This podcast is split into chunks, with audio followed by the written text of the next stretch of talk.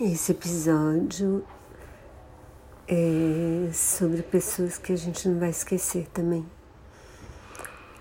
Os repórteres entrevistam três pessoas. Uma é o prefeito de uma cidade que está cercada por três, por três lados já pelas tropas russas.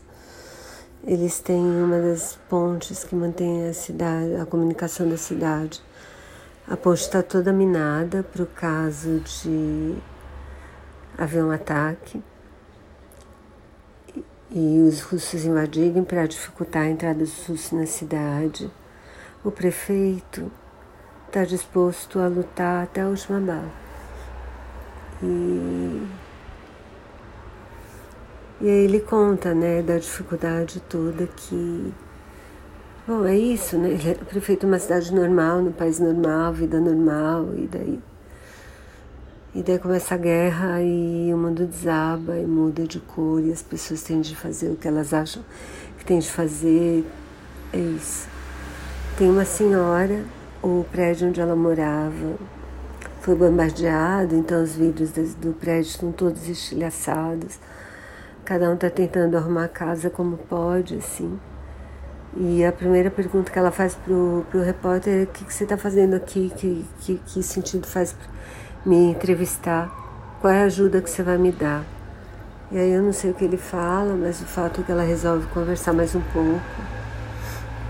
E ela fala o quanto ela tem raiva de, do Putin, o quanto que ele está destruindo a vida dela e das pessoas e do, e do país dela e que é o que ela deseja para ele é que ele sofra tudo que ela tá que ele está fazendo ela passar.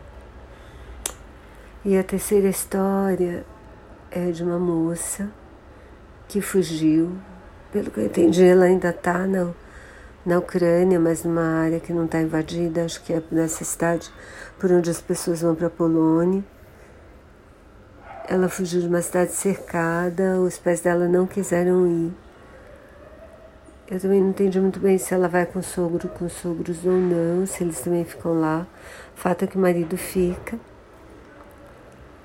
E ela diz que ele é o amor da vida dela, ela não consegue viver sem ele, ela não queria ir, mas ele meio fala: você tem de se salvar, pode ser que eu não consiga, mas você tem de ir. E eu cuido dos seus pais, porque os pais não quiseram sair, porque são idosos, adoram a casa, adoram a cidade, passaram a vida inteira lá e tal. E é uma tristeza, sabe? Uma dor sem fim mesmo essa guerra. Eu acho que vale a pena se vocês conseguirem escutar inglês. Tá. É isso.